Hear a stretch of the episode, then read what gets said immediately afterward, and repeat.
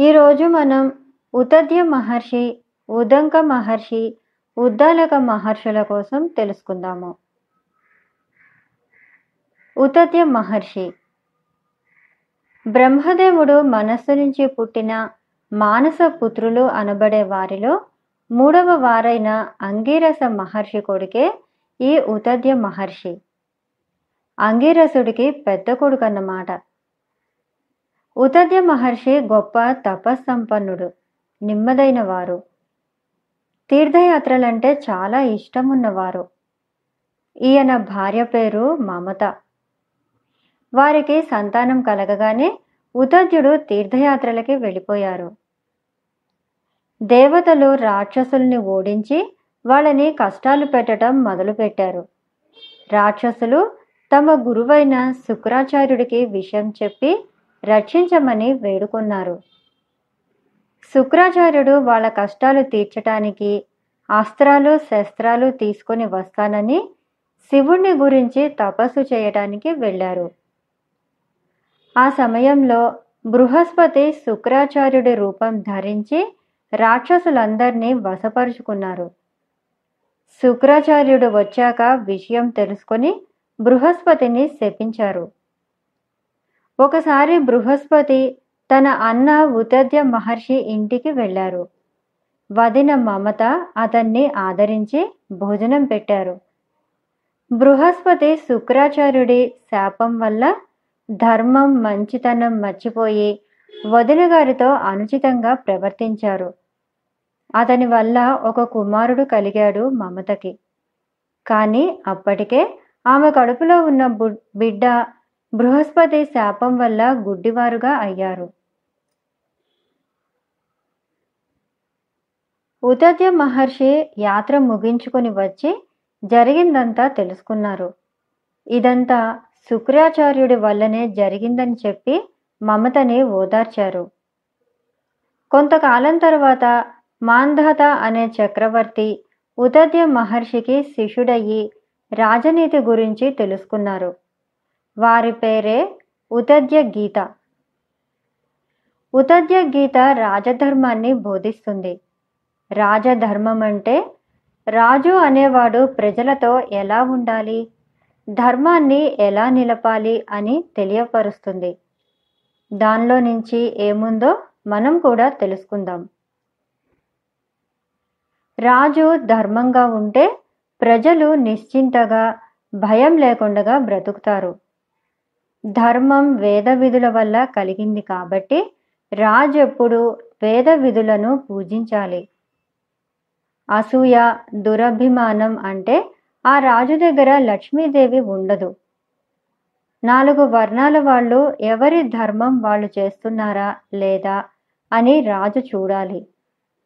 శూద్రుడికి సేవ వైశ్యుడికి కృషి క్షత్రియుడికి దండనీతి బ్రాహ్మణునికి బ్రహ్మచర్యం తపస్సు చేయటం నిజం పలకటం ధర్మాలు. ప్రజలు దీనంగా వేడుకుంటున్నప్పుడు అలా కూడా రాజు దగ్గర ఉండే ఉద్యోగాలు కఠినంగాను ధనాశయతోనూ ప్రవర్తించకూడదు. ఏ రాజ్యంలో ప్రజలు ధర్మంగా ఉంటారో ఆ రాజు కీర్తి నాలుగు దిక్కులా వినపడుతుంది. తప్పు చేసినది కుడికైనా రాజు క్షమించకూడదు. సాధువులని పూజించటం ఎప్పుడూ నిజాన్నే మాట్లాడటం భూదానాలు చేయటం అతిథులని గౌరవించటం ఇలాంటివి రాజు చేయాల్సిన ధర్మాలు. ధర్మాత్ముడైన రాజు ఇంద్రుడితో సమానం. ఇలాంటి రాజుని దేవతలు ఋషులు గంధర్వులు కూడా కీర్తిస్తారని మాంధాత మహారాజుకి ఎన్నో రాజధర్మాల గురించి ఉదత్య మహర్షి చెప్పారు. అందుకే ఉదత్య మహర్షి ధర్మోపదేశకుడు అనే పేరుతో ప్రసిద్ధి చెందారు. ఇదండి ఉదత్య మహర్షి కథ. ఇప్పుడు మనం ఉదంక మహర్షి కోసం తెలుసుకుందాము. ఉదంక మహర్షిని గురించి మనం ఏం తెలుసుకోగలమా అని ఆలోచిస్తున్నారా? బహుశా గురువుగారిని ఎలా గౌరవించాలి అనేమో. మనం ఎందుకు ఆలోచించి బుర్రపాటు చేసుకోవటం? సరే తెలుసుకుందాం. ఉదంక మహర్షి భృగు వంశంలో పుట్టారు. గౌతమ మహర్షి దగ్గర విద్య నేర్చుకున్నారు. ఆ కాలంలో గురువుగారికి సేవ చేస్తూ విద్య నేర్చుకుంటూ ఉండేవారు. గురువుగారు శిష్యుణ్ణి పిలిచి శిష్య నీ చదువు అయిపోయింది. ఇంకా నువ్వు వెళ్ళిపోవచ్చు అంటే చదువు అయిపోయినట్లే. అంతేకాని ఇప్పట్లాగా సర్టిఫికెట్ల లాంటివి లేవు అప్పుడు. చాలా సంవత్సరాలు గడిచిపోయినా ఉదంక మహర్షి చదువు అయిపోయిందని గౌతమ మహర్షి చెప్పలేదు. ఉదంకుడు కూడా అలా సేవ చేస్తూనే ఉండిపోయారు. ఒకసారి అడవి నుంచి కట్టెల మోపు తీసుకువచ్చి కింద పడేసినప్పుడు ఉదంకడి జుట్టు దాంట్లో చిక్కుకొని కట్టె పుల్లలతో పాటు ఊడి వచ్చేసింది. ఆ ఊడిపోయిన జుట్టు తెల్లగా ఉండటం చూసి ఉదంకుడు అయ్యో నా బాల్యం యవ్వనం అంతా ఇక్కడే గడిచిపోయింది. నా చదువు ముసలితనం వచ్చినా పూర్తవ్వలేదని బాధపడ్డారు. గౌతమ మహర్షి ఉదంకుణ్ణి పిలిచి నాయన బాధపడకు. నీ గురుభక్తిని పరీక్షించాను. నీ ముసలితనం పోయేలాగా చే నా కూతుర్ని నీకిచ్చి పెళ్ళి చేస్తాను అన్నారు. మరి గురువుగారి కూతుర్ని పెళ్ళి చేసుకోకూడదు కదా అని ఆలోచించకు. నీ శరీరాన్ని మార్చినట్టే ఆమె శరీరాన్ని కూడా మార్చి పెళ్ళి చేస్తానని చెప్పి తన కూతుర్ని ఇచ్చి పెళ్ళి చేశారు గౌతమ మహర్షి. మన ఉదంకురు అంతటితో ఊరుకున్నారా? స్వామి మీకు గురుదక్షిణ ఇస్తాను అన్నాడు. గౌతమ మహర్షి నీ గురుభక్తే నాకు గురుదక్షిణ. ఇంకేమీ వద్దు నాయన అన్నారు. ఉదంగ మహర్షి ఊరుకోకుండగా గురువుగారి భార్యని అడిగారు. ఆవిడ కూడా అదే చెప్పారు. కానీ ఉదంకుడు ఏదో ఒకటి అడగమన్నాడు. అప్పుడు గురు గురువుగారి భార్య మిత్రసహుడు అనే మహారాజు భార్యకి కుండలాలు ఉన్నాయి.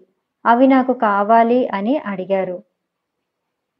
ఉదంకుడు బయలుదేరి మిత్రసహుడు అనే రాజు దగ్గరికి వచ్చారు. ఆ రోజుల్లో ఆ రాజుకి ఒక శాపం ఉంది. రాక్షసుడిగా తిరుగుతూ మనిషి మాంసం తినమని. ఉదంకుడిని చూడగానే రా రా వచ్చావా? ఇప్పుడే నిన్ను తినేస్తా అన్నారు. ఉదంకుడు మహారాజా నీ భార్య కుండలాలు నాకు ఇప్పించు. అవి నా గురువుగారి భార్యకిచ్చి మళ్ళీ వస్తాను. అప్పుడు నన్ను తినేయి అన్నారు.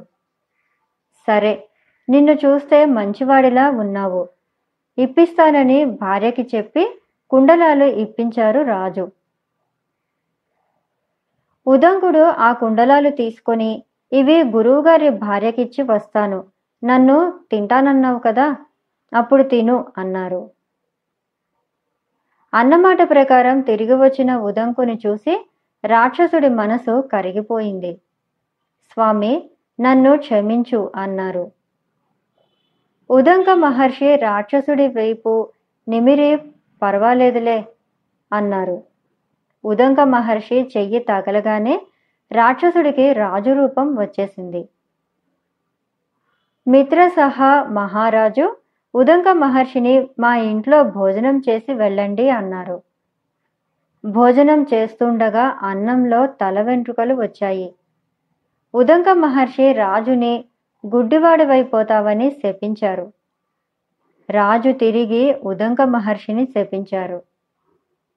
ఉదంక మహర్షి రాజుకిచ్చిన శాపం ఉపసంహరించుకోమని వెళ్ళిపోయారు. ఏమైనా మహర్షులకి కోపం ఉండకూడదు కదా? ఉదంక మహర్షి కుండలాల్ని ఒక పట్టుబట్టలో చుట్టుకొని తీసుకుని వెళ్ళారు. మధ్యలో ఆకలికి ఆగలేక ఒక చెట్టెక్కి ఆ మూటని ఒక కొమ్మ మీద పెట్టి పండ్లు కోసుకున్నారు. ఆ మూట కింద పడిపోయింది. ఆ మూటని ఒక నాగరాజు తీసుకొని పుట్టలోంచి పాతాళంలోకి వెళ్ళిపోయాడు. అప్పుడు ఉదంక మహర్షి ఆ పుట్టని తవ్వటం మొదలుపెట్టారు. అది చూసి ఇంద్రుడు బ్రాహ్మణ రూపంలో వచ్చి ఉదంక ఆ కుండలాలు పాతాళంలోకి ఉన్నాయి. నువ్వు పడుతున్నది అనవసరమైన శ్రమ అన్నారు. ఉదంకుడు ఎక్కడ ఉన్నా సరే అవి నా గురువుగారి భార్యకి ఇవ్వాల్సిందే అని మళ్ళీ తవ్వటం మొదలుపెట్టారు. అప్పుడు ఇంద్రుడు ఉదంకుడు ఉపయోగిస్తున్న కర్రకి వజ్రాయుధానికి ఉన్నంత శక్తినిచ్చారు. అలా తవ్వుతూ ఉంటే భూదేవి భయపడిపోయి పాతాళానికి దారిచ్చేశారు. పాతాళలోకంలో కుండలాలు ఎక్కడ ఉన్నాయో తెలియక ఉదంకుడు నాగుల్ని ప్రార్థించారు. ఉదంకుడు నలుపు తెలుపు దారాలతో బట్టలు నేస్తున్న ఇద్దరు ఆడవాళ్ళని చక్రాన్ని తిప్పుతున్న ఆరుగురు కుమారుల్ని పెద్ద గుర్రం ఎక్కి ఉన్న ఒక గొప్ప పురుషుణ్ణి చూసి స్తోత్రం చేశారు. వాళ్ళు నీకేం కావాలో అడుగు అన్నారు. ఉదంక మహర్షి ఈ నాగుల్ని నాకు వశమైపోవాలి అన్నారు. అయితే నువ్వు ఈ గుర్రం చెవిలో ఊదమన్నారు ఆ మహాపురుషుడు. ఉదంకుడు అలా చేయగానే పాతాళ లోకమంతా కూడా మంటలు వచ్చేశాయి. తక్షకుడు అనే పాము తక్షణమే కుండలాలు తెచ్చి ఉదంకుడికి ఇచ్చేసింది. ఉదంకుడికి గురువుగారి భార్య ఇచ్చిన గడువు ఆ రోజుతో అయిపోయింది. అతడు బాధపడుతుంటే గుర్రం మీద ఉన్న ఆ దివ్య పురుషుడు ఈ గుర్రమికి ఎక్కడికి వెళ్ళాలో తలుచుకో అక్కడికి వెళ్ళిపోతావు అన్నారు. ఉదంకుడు గుర్రం మీద కూర్చుని గౌతమ మహర్షి ఇంటికి వచ్చేశారు. గురుపత్ని అహల్య కుండలాలు ధరించి పూజ పూర్తి చేసుకుని బ్రాహ్మణులకి భోజనం పెట్టారు. ఉదంక మహర్షి గురువుగారిని దివ్య పురుషుడు ఆరుగురు కుమారులు తెలుపు నలుపు దారాలతో బట్టలు నేస్తున్న ఇద్దరు స్త్రీలు వీళ్ళందరూ ఎవరు స్వామి అని అడిగారు. గౌతమ మహర్షి నాయన ఆ దివ్య పురుషుడు ఇంద్రుడు. ఆరుగురు కుమారులున్నారే వాళ్ళు ఆరు ఋతువులు. ఆడవాళ్ళని ఇద్దరిని చూసావు కదా అది రాత్రి పగలు. ద్వాదశ చక్రం చూసావు కదా అది పన్నెండు నెలలు అంటే ఒక సంవత్సర కాలం. ఒకసారి శ్రీకృష్ణుడు హస్తినాపురం నుంచి ద్వారకా నగరానికి వెడుతూ ఉదంక మహర్షి ఆశ్రమానికి వచ్చారు. ఉదంక మహర్షి ఆయన్ని పూజించి స్వామి మీరు సంధి చేయగలిగి కూడా కౌరవులకి పాండవులకి యుద్ధం జరిగేలాగా ఎందుకు చేశారు? అని అడిగారు. శ్రీకృష్ణుడు ఉదంక మహర్షితో సత్వ రజ తమో గుణాలు నా వశంలో ఉంటాయి. మరతులు వసువులు అందరూ నాలో నుంచినే పుట్టారు. ఓంకారంతో ఉన్న వేదాలు నేనే. నాలుగు ఆశ్రమాలు అన్ని కర్మలు అన్ని మోక్షాలు నా వశంలో ఉంటాయి. మనస్సు చేసే ధర్మాలన్నింటికి కారణం నేనే. బ్రహ్మ విష్ణువు ఈశ్వరుడు ఈ మూడు నేనే. లోక రక్షణ కోసం అధర్మాన్ని జయించి ధర్మాన్ని కాపాడతాను. కౌరవులు అధర్మం గల పనులే చేశారు. వాళ్ళని చంపటం కోసమే యుద్ధం జరిగేలాగా చేశానని చెప్పారు. అప్పుడు ఉదంక మహర్షి విశ్వరూపం చూపించమని అడిగి విశ్వం అంతా వ్యాపించి ఉన్న ఆయన రూపాన్ని చూసి నా జన్మ ధన్యమైందని ఆనందించారు. శ్రీకృష్ణుడు నీకు ఏం వరం కావాలో కోరుకోమన్నారు. నేనుండే ప్రదేశంలో నీళ్ళు లేక అందరూ బాధపడుతున్నారు. నీరు ఇవ్వమని అడిగారు ఉదంకుడు. బ్రతికినంత కాలం నువ్వు తలుచుకోగానే వర్షాలు పడతాయని వరమిచ్చారు శ్రీకృష్ణుడు. ఆ మేఘాల్ని ఉదంక మేఘం అంటారు. ఉదంకుడు బ్రతికి ఉన్నంతకాలం లోకాన్ని ఉద్ధరించటానికే బ్రతికి చివరికి మోక్షం పొందారు. ఉదంక మహర్షి మనం గురుభక్తితో స్వార్థం లేకుండగా అందరి కోసం మంచి పనులు చేయటం ఎలాగో తెలియచెప్పారన్నమాట. ఇదండి ఉదంగ మహర్షి చరిత్ర.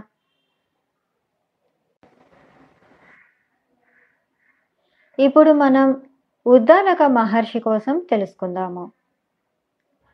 పూర్వం మహాతపస్వి మహా తేజస్వి మహాస్వాధ్యాయవేత్త అయిన ఉద్దాలక మహర్షి ఉండేవారు. అతడు మంత్రద్రష్ట మంత్రవేత్త మంత్రమహితుడు. ఉద్దాలకుడికి ఈ గురువు దౌత్యుడు. ఉద్దాలకుడి భార్య కూడా ఆయనలాగానే ధర్మకార్యాలు చేస్తూ అనుకూలంగా ఉండేది. వారిద్దరికీ ఒక కూతురు కలిగింది. ఆమె పేరు సుజాత. ఉద్దాలకుడు సుజాతని ఏకపాదుడు అనే తపస్వికి ఇచ్చి పెళ్ళి చేశారు. ఆమెకి అష్టావక్రుడనే కొడుకు కలిగాడు.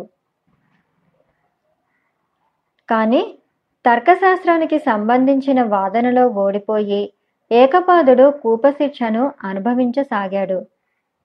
అదే సమయంలో ఉద్దాలకుడికి కూడా ఒక కొడుకు కలిగాడు. అతని పేరు శ్వేతకేతుడు. అష్టావక్రుడు శ్వేతకేతుడు ఒకే వయస్సు వాళ్ళు అవ్వటం వల్ల సుజాత దగ్గరే పెరిగారు. ఉద్దాలకుడు తండ్రి అని శ్వేతకేతుడు అన్న అని అష్టావక్రుడు అనుకునేవాడు. ఉద్దాలకుడు దగ్గర సమస్త వేదశాస్త్రాలు నేర్చుకున్నారు. ఆ పిల్లలిద్దరూ ఉద్దాలకుడినే గురువుగా ధ్యానించి సర్వ వేద శాస్త్రాలు నేర్చుకుని పౌర్ణమి చంద్రుడిలాగా వెలిగిపోయారు. ఒకసారి అష్టావక్రుడు ఉద్దాలకుడి ఒళ్ళో కూర్చుంటే చూసి నీ తండ్రి ఒళ్ళో కూర్చో అన్నాడు శ్వేతకేతుడు. అష్టావక్రుడి తండ్రి ఏకపాదుడు ఎక్కడున్నాడో ఉద్దాలకుడి వల్ల విని తెలుసుకుని కూపంలో ఉన్న ఏకపాదుడిని శ్వేతకేతుడు అష్టావక్రుడు వెళ్ళి విడిపించారు. ఉద్దాలకుడు తన కొడుకు శ్వేతకేతుడికి పెళ్ళి చేయాలని నిర్ణయించారు. శ్వేతకేతుడిని పిలిచి విషయం చెప్పారు ఉద్దాలకుడు.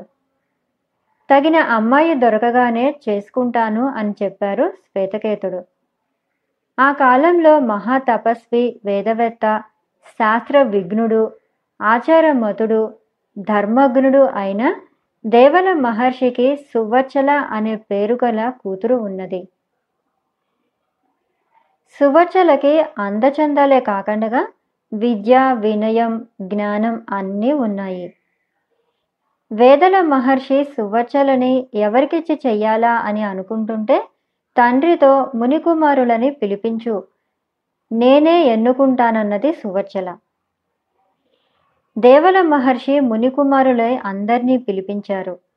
అందులో ఆమె వేసిన ప్రశ్నలకి శ్వేతకేతుడు సరైన సమాధానాలు చెప్పారు. ఉద్దాలకుడు సువచ్చలతో శ్వేతకేతుడి పెళ్ళి జరిపించి వాళ్ళిద్దరిని వేరే ఆశ్రమంలోకి పంపించారు. ఆనాటి ఆచార ప్రకారం స్త్రీలు కూడా చాలామంది మగవాళ్ళలాగానే సంతానం కోసం ఎవరితో కావాలంటే వాళ్ళతో వెళ్ళి గడుపుతూ ఉండేవాళ్ళు. ఒకనాడు ఒక ముసలి బ్రాహ్మణుడు తనకు ఒక కొడుకు కావాలని ఉద్దాలకుడి భార్యని అడిగాడు. అది విన్న శ్వేతకేతుడికి కోపం వచ్చి ఆచారాన్ని నిషేధిస్తూ స్త్రీలు ఎప్పుడూ పరపురుషుడి దగ్గరికి వెళ్ళకూడదని శాసించారు. అప్పటి నుంచి పాతివ్రత్యం అనేది పవిత్రమైన ధర్మంగా భావించటం మొదలైంది. ఉద్దాలకుడు తనకంటే గొప్పవాడు సరస్వతీదేవినే చూడగలిగినవాడు అయిన కొడుకుని పొంది ఇంకా గొప్పవాడు అయ్యారు. పిల్లల వల్లే కదా మంచి పేరైనా చెడ్డ పేరైనా నిలబడేది. ఇదండి ఉద్దాలక మహర్షి కథ. మనం కూడా మంచిగా ఉండి మన ధర్మాన్ని కాపాడుతూ ఉందాం.